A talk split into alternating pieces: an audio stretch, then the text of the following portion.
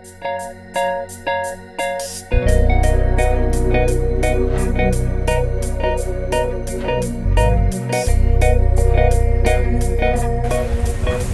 guys, welcome back. Uh, now uh, we're sitting with a brand who has kind of gotten a lot of traction recently. Not on Notsorai. Um, not only were they nominated in uh, GPHG, but they're also trying to change a lot. Um, a little bit about the perception of what is quote unquote made in China. So who do we have here? Go ahead, brother. Well, okay, well, uh, hi everyone. I'm uh, Robin from Atelier Wen, the, the founder of Atelier Wen, and I'm uh, very, very happy to, to be here with you guys. Do you want to uh, give us a little uh, background of what Yeah. what Atelier uh, Wen means to you and what what yeah, the of brand course, is? of course, of course, of course. So I mean, um, Atelier Wen literally is like the, the culture workshop. So you have like Atelier, which is workshop in French, and Wen, which is uh, Wenhua uh, culture in Chinese. And the idea behind it is to explore like Chinese culture and craftsmanship through through watches. Mm-hmm. Um, the, the reason I decided to do that is because I've been actually collecting Chinese watches since I'm like very young, like 14 years old. Because back then those were the, the only watches that I could afford, uh, mechanical ones at least. And I mean, gradually I kind of got involved in the industry. I got lucky. I befriended a guy who was the head of the Chinese um, Chamber of Watchmaking, so very very connected guy who then became my mentor. And during my time in, in Beijing, in China, like he, he was able to take me around, take me under his wing, and to really show me like sort of like the, the best like uh, watchmakers, um, craftsmen, and, and so on of the country. And and there I really saw, you know, that you had like so many talented people, so many really dedicated people, so many passionate people for whom like their, their craft, what they were doing, their, their job was, was pretty much everything. Like they were living and breathing it.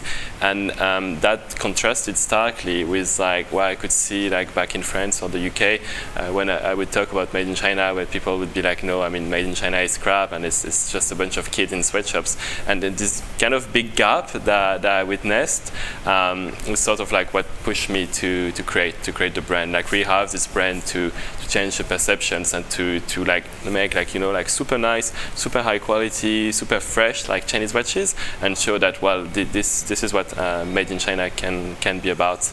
Um, I have a co-founder in, in that like another French guy. I mean he's not French French because he was born in Hong Kong, Okay. and we, we wanted the name really you know to, to be a reflection of who we are.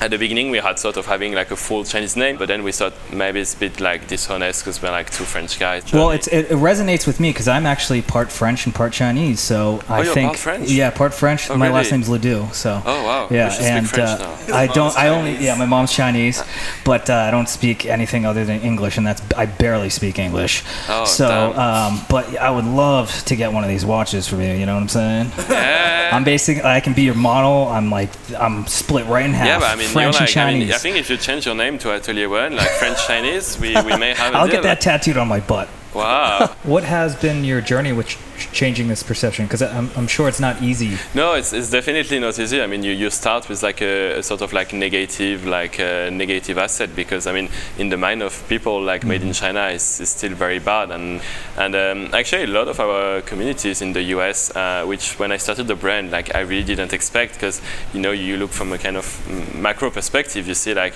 uh, Chinese-US relations are not that good. Like China doesn't really have a good image. So I thought, well, hey, we wouldn't really sell any watches.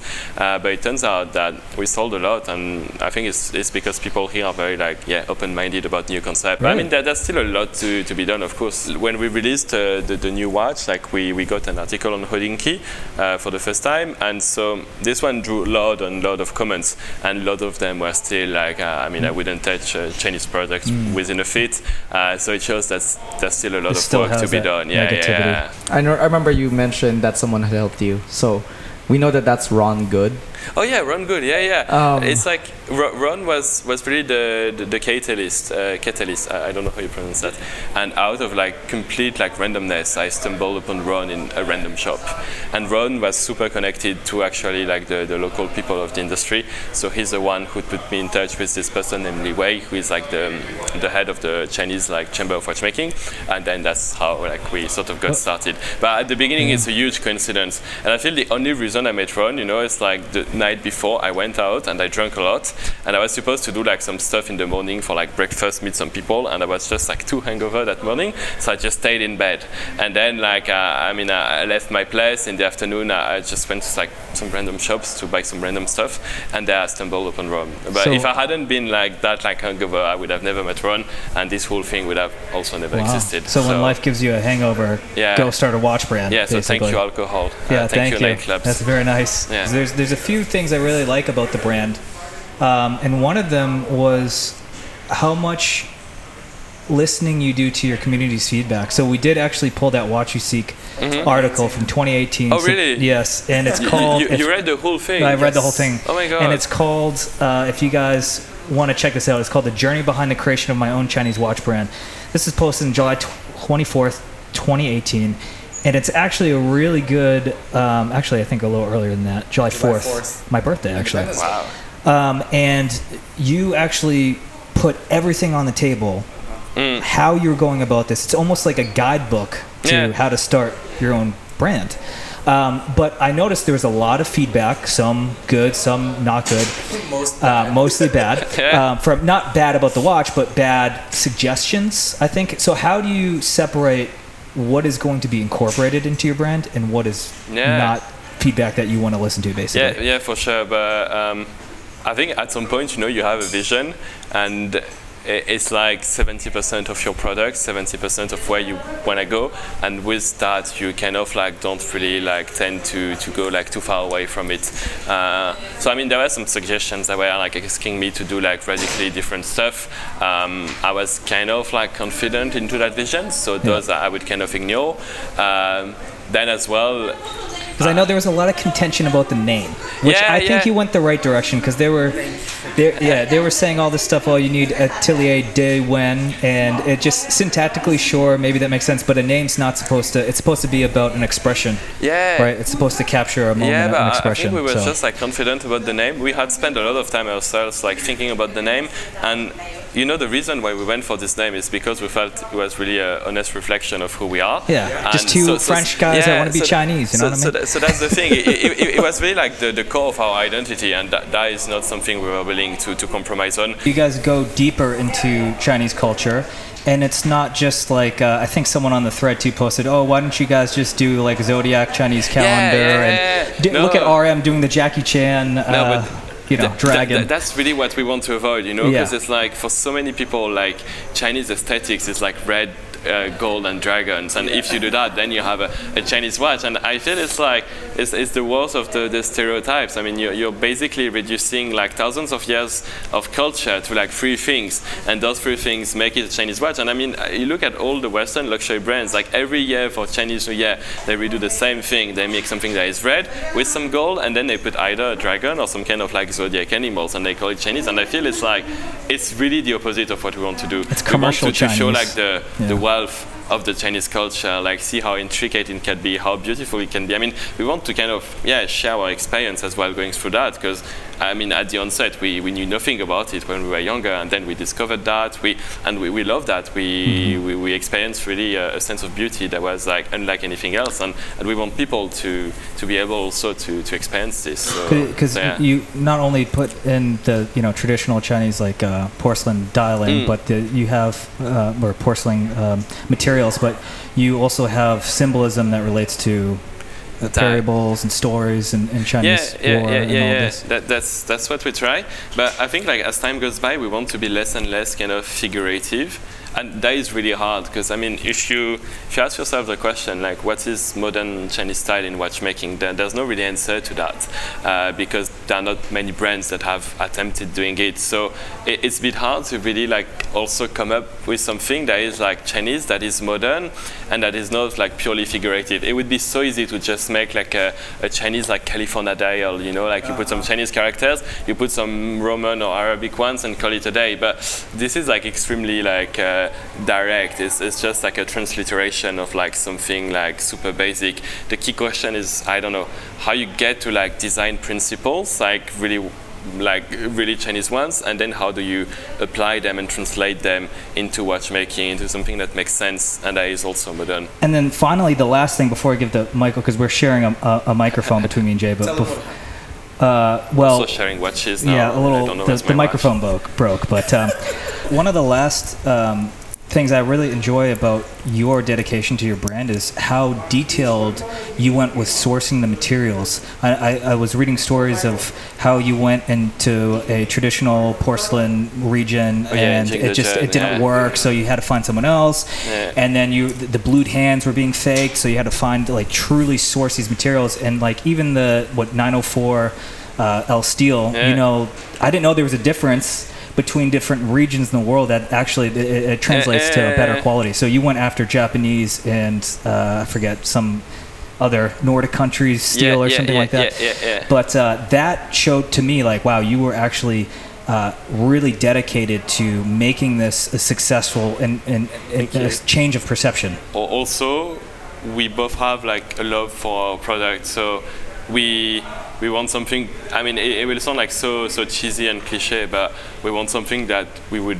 love to, to wear like something Yes. i mean Be a- proud a- at the onset i'm like uh, a watch nerd so i want something that's really like something i I would love of having. So you know i don't know you're given the the opportunity to really like choose everything you only want like the the very very best So before your current release, so I'll bring it back. Uh, Yeah. We're bringing it back to a little bit of porcelain.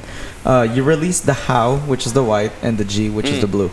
Uh, what made you think of using porcelain as a dial material? Because I don't think any other brand has ever done it. And I remember when it first came out, I was just shocked that yeah you so, did it.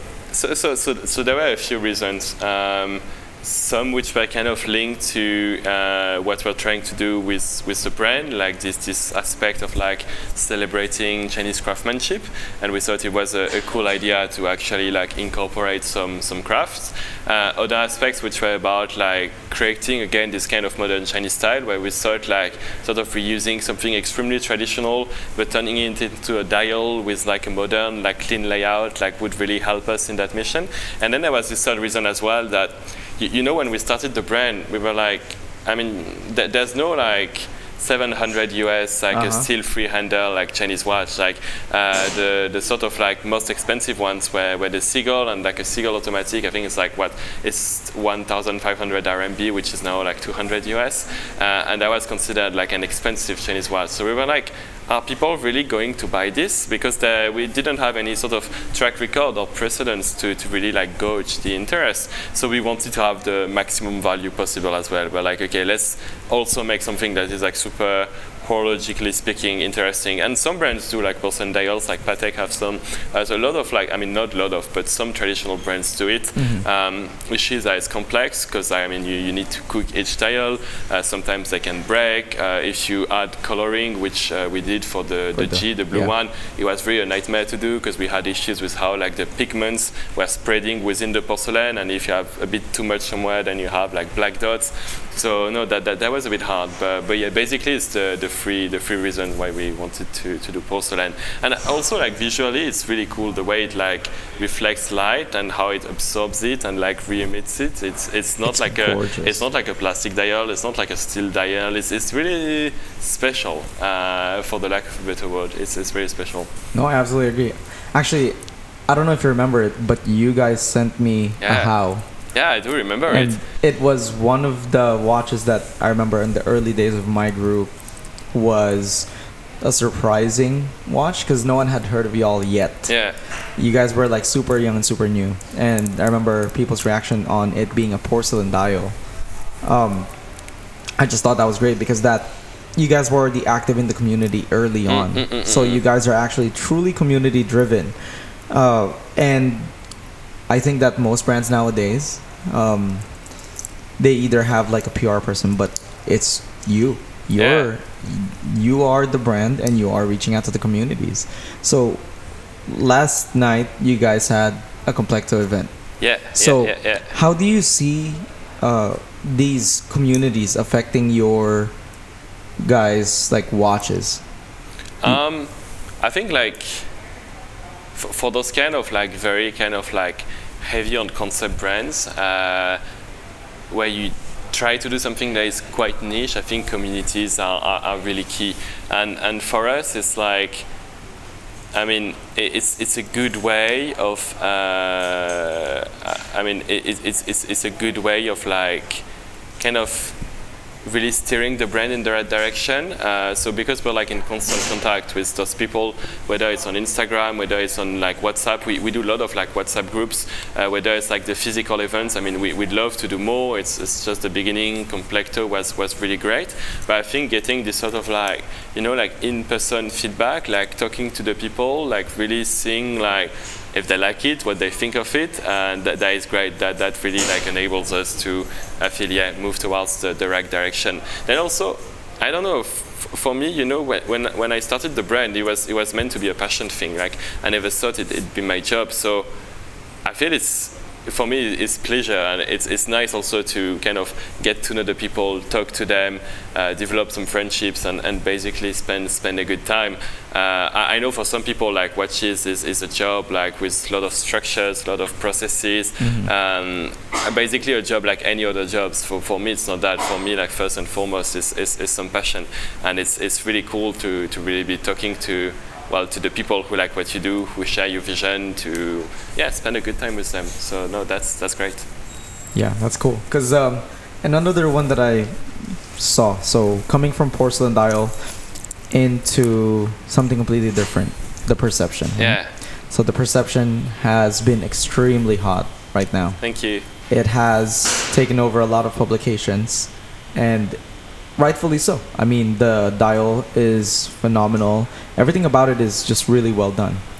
A lot of it is attributed to the man behind the dial. Yeah. So I actually wanted to know how did you guys find Master Sheng? Oh yeah, that, that's that's a good story actually. So um, I think it's it's also heavily linked to like why we made Perception. So when the previous series was sold out, like Porcelain Odyssey, we had a long period like reflecting about um, what we want to do, how we want to position the brand. Shall we keep on doing it? Shall we like call it a day and quit?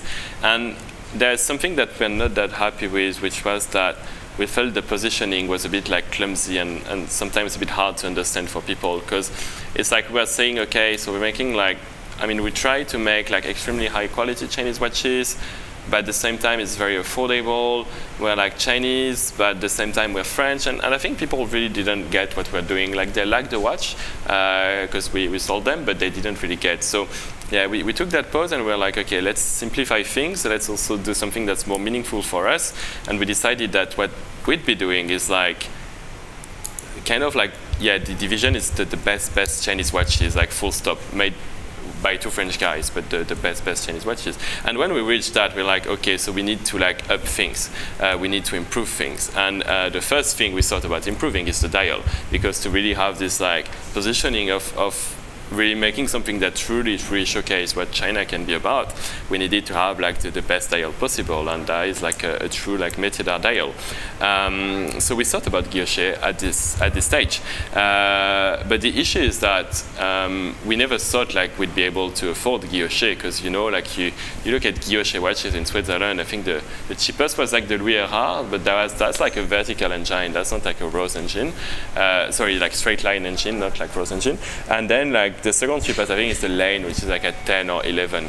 Um, so we never thought we'd be able to afford it, so we were looking for CNC guilloche. But even that is so hard to find in China because you know it's like if you do like real CNC guilloche, it also takes a few hours, and you, to, you need to have like very specialized kind of CNC machines. And you have someone that oversees the process and is very familiar with it. So so we couldn't actually even find like someone who's doing CNC. And then we reach out to a guy who doesn't like us uh, in Beijing. His name is David Chong Chongwei, uh, mm. and I don't know why this guy like literally hates us. Uh, hates you? Yeah, he doesn't like the brand. He thinks we're really lame. Uh, I mean, the guy is a bit weird too, but he really doesn't like the brand. Like you know, I feel like in China, people like when they don't like you, they are not very direct. Like. Mm-hmm. Uh, it's like there's yeah. this concept of not losing face. But I remember the last time we visited him, he asked us to leave like his house, which is like very direct. Uh, but anyway, so he's quite connected to, to the, the craft and arts world. He, he's a bit weird. Uh, and as a last resort, we asked him if he knew anyone doing CNC, and he kind of laughed at us. Said CNC is shit. There's only real guilloche that's great. And he said that he knew the only guilloche master craftsman of China, but that this guy would never want to work with us because we suck. Uh, so we asked him, like, can you still put us in touch? And we insisted, we insisted, and he gave us the, the WeChat like contact of that person. We just reached out to the guy, and the guy was like, yeah, sure, let's let's work together. so that's how it, it got started. So, so that's a great story. Thank you for sharing that with us. Um, can you uh, maybe talk about what the differences are between CNC and Rose yeah, Engine? Yeah, of course. It's it's like uh, actually it's pretty straightforward. It's like Rose Engine, like uh, so. So the way guilloche is done is that you have like a very like sharp like a chi- chisel or like cutting tool, and it's attached to like a, a machine that will basically turn, and you have sort of like different like wheels that enable you to do like different like concentric pattern.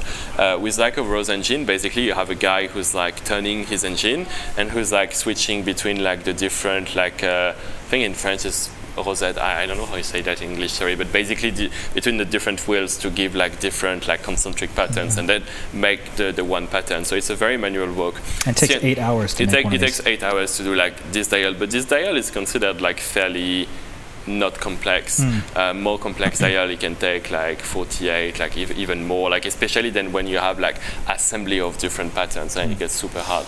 Uh, CNC basically, you have a CNC machine that will like replicate that, but it's it's as if like there was a, a robot doing the okay. engraving work. So it's also engraved. Uh, it's not like a press dial or stem dial, where it's basically you have like a hydraulic like stem that will like make a pattern, mm. and it will take like a half a second to make a pattern, and you can make like so many for so little money. Um, yeah, but but it, it's it's not something that common like CNC actually, okay. like CNC guilloche. I know Comblemine, the the company of of Kari they do offer both. And once I saw the the prices, and I mean there was a difference, but CNC was definitely not cheap because uh, mm. it, it also takes a lot of time. Dial is like engraved. Uh, there's quite a lot of like defect. Uh, it's so easy to screw up. You need to have someone that like oversees the whole process and, and so on and so forth. But ours are like real like a Rose Engine guilloche wow. uh, by the only guy in China and Asia. And the, who, and the who retail for these were what 21, 2100. Yeah, yeah, tw- 21 was the pre-order. Uh, we had to increase prices like a bit for like retail, uh, so now it's like uh, 28. Uh, okay. But for us, it's still 21. I mean, for you, if you get the tattoo, it's zero. we can make that happen. Yeah. Another change with this, with the perception, was that you went integrated bracelet. Yeah, um, so. actually, that's a bit misleading because it's not really integrated. No, uh, we, okay. we, we didn't want people to kind of like be trapped uh, with our like uh, system and then like that they have to keep on buying straps. And also we need to keep on making straps which is a pain. Uh, so it looks like it's integrated but look is if you not? no it's not. You can put like any straps on that. Any like 18 that's millimeters like the, that's like the Dufresne style yeah actually. it's like you know it's kind of like a hooded leg design.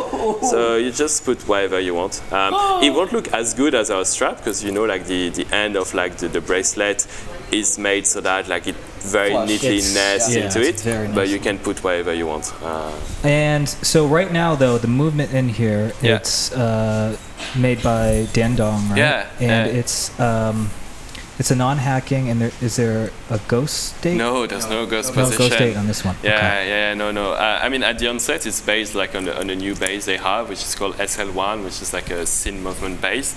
Uh, we asked that, asked them, sorry, to, to modify that for us, so they made it like slightly thinner. Uh, okay. I mean, in a very negligible way thinner, but still like a tiny bit thinner. Uh, but most importantly, they did two things. Uh, first one is that they increased the power reserve because the movement is so thin that power reserve usually is 38, which is not that good, I feel. So we moved that to 41, which is acceptable. Uh, Do you guys make it tick slower or no, no, no, no, no? They just improve the quality of the barrel of the barrel. Like they, they switch the material, so it's a nicer barrel. Okay. And um, and yeah, and then also uh, it's it's meant to be a, a, date movement. So I mean, of course, we removed the, the, date window, but also they removed the whole date mechanism, so you, okay, you don't so have you the cast position. Uh, I felt the date would have ruined the pattern because it's, it's a pattern where like the, the focal point is really yes. the center. So if you have something at three, six, or somewhere else. I don't know. It would kind of distract uh, the Yes. 3D effect that we want to create. Also, we have very pretty engraving on the movement. Like we spend a lot of time. I mean, it's, it's a bit useless because no one is ever going to see those engravings because you can't see them like through the, the case through the case back. Because you know at the beginning they wanted to engrave with that like standard font you have on any engraving, and I was not really It's really a huge fan of that. So and It's they, they are like the, the, the, the, the knife they use for engraving is like couldn't do like the serif of those letters. Mm. So we ha- had actually to find like another knife, uh, which is like actually like uh, tough to find because Mm-hmm. you don't have a lot of like knife makers for like movement engravings. There you are again, going down the rabbit hole Yeah, finding yeah, the, yeah, but, the but best then of the best. But then you know I'm happy. Like I'm like okay, I know that this engraving, like uh, I, I, I'll be happy to wear to wear the watch. Mm-hmm. So that's the, I know. So speaking about sourcing, I I know that there was a um, there's always a conversation of like, do you go f- fully vertical if you can, or do you kind of source in from different components, make your own supply chain? Yeah. Um, and you went with Dandong, but they they give you some flexibility and they helped you kind of find the best, the best, so, right? So, so they helped us uh, because like they, they were basically connected to everyone. So for some of like the super specialized components, like for instance like heat blue hands, uh, you don't have that many companies like really making Yeah. like genuine like heat blue hands. Uh, so that they helped us find a um, lot of other stuff like uh, I think Crystal they had helped us, the Crown they had helped us. Um, yeah, tha- and, and then it's like I think it's, it's really like kind of network effect. So it's like you meet people and they intro you to more people and so on and so forth. So for instance, like then like some of the suppliers that don't had introduced us couldn't do some of the stuff we wanted, so they then introduced us like to new people. And I feel like as long as you stay within those kind of quality circles, uh, then you can yeah then you can find. Pretty So do you see any benefit with going to like Seagull? Because th- there's only a few that are like truly like vertical, vertically Uh, integrated actually, all the way yeah, through, so, right? so So, Seagull is vertically integrated, but you see a benefit of going to something like that? Mm, not really, because I mean, if you can choose like all your suppliers, then you can really get like the precise like quality level you want. Um, for instance, I'm not sure like Seagull like works with like 904L still. So if I were to work with them, like then I'd, yeah, I'd, I would have had to use their own steel. But mm-hmm. then I wanted like a specific kind of steel, and I wanted people who were able to finish it in a very specific way. And sorry for the noise, folks. We're in the hotel lobby because that's how we do things. Uh, with the release of the Perception, Yeah. it is limited. It, it, it's, it's not limited. Uh, it's Oh. like it's like we do like limited annual production, but it's not limited edition. I see. So it is Uh, part of the core line. Yeah, it is because it's like I mean, obviously we, we can't make as many dials as we wish, so that that's the bottleneck. I Uh, see. Yeah. So w- w- after this and after your guys, I would say resounding success. Thank you. Uh, where do you see like the brand? I mean, we really want to turn it into like the very, very best like Chinese watches uh, as a kind of like flagship window of like what best can be done in the country. So I have a great idea for every successful article that you guys have. You should print it out and mail it to that guy that doesn't like you.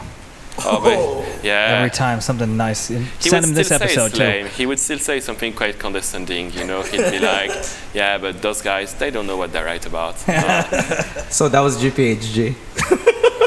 How did the whole GPHG thing come about? oh, well, actually, it's, it's not as successful as, as it sounds because we didn't move to the next stage. So. Ah, but you were still nominated though. Yeah, Still yeah. got it in a little bit. I think it's like uh, it, it was the first time, and I think it's just like a bunch of people. Uh, I, at least I know one of those people. The others, I have no idea who they are, because one of them he sent me a message. I think it's like yeah, people kind of like nominate timepieces, Uh-huh. and then like uh, you receive an email asking you if you want to take part and pay 700 Swiss francs uh, per timepiece. Uh, thank God we only put one. You say that it's not that successful, but not a lot of watches make it through GPHG nominations. So I would say that, that that's still a notch on the belt. Well, let's shift now to, well, and this will be our last section, I think, Yeah. is kind of more the story behind you and your buddy Wilfried, Yep. because you guys are the the duo that started this all off. We are, we while are. you were, I think you were 23 years old. Yeah, we were young. Wow. Sadly, not anymore. I mean, we see the years passing by. Wow. I wish we were still 23.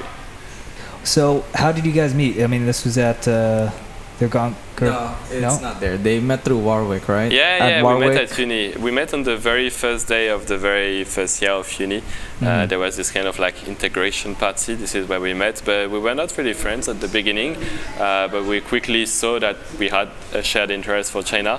And then in, at the end of the first year, there was this contest where you could go like yeah study for one month in like a summer school in Beijing, and uh, we were like I mean I think four people won it, and Uh-huh. uh, two of us were like Wilfried and, and myself, and we were like oh yeah. Weird to see you here again. So yeah, we see uh, you, we see like we both like China, and then like the year after, so because there was a kind of like year year abroad program uh, within the school, uh, we both went to do like year abroad in, in Peking University uh, in the same course, and we were like the, the two from the schools. We're like, oh yeah, seeing you again, and that's when we became friends. And Uh, one of you guys were the top of the class, and the other was the, the bottom of the class, right? In terms of Yeah, performance. I mean that was the top. what do you think? Like, uh, do you think you'd That's be talking right. to Will, the bottom of class? Wilfried's the one down there. Yeah. Uh, so, uh, you were saying that you guys went to China, yeah. So, what was your fondest memory of uh, Guanghua School of Management? Oh, of Guanghua School of Management. Uh, I have so many fond memories actually. That was a really, really good year. Uh, shit, if I need to give one. Uh, It's like there were like some it. bars next to the school. Uh, I mean, in a place called Wudaokou. It's not next next to the school, but by Chinese standard, it's next to the school. Uh, by human standard, it's five kilometers away. Uh, and it was really nice. We would always go there like after class. I don't know. It felt a bit like a kind of like surreal bubble, which which I really liked because it was like you were in this environment. Um, there were a lot of other people from all over the world, um, and at the same time you were in a place that feels like so different from home.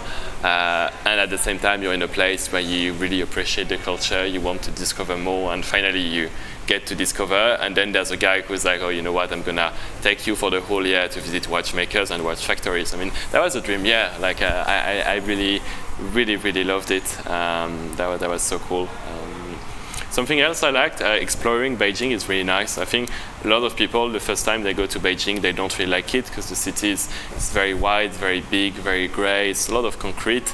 Um, maybe like Shanghai feels more like businessy, more Western, more, more, more sort of friendly. Beijing, I guess, is more like a political city, so it's yeah, it looks a bit more austere.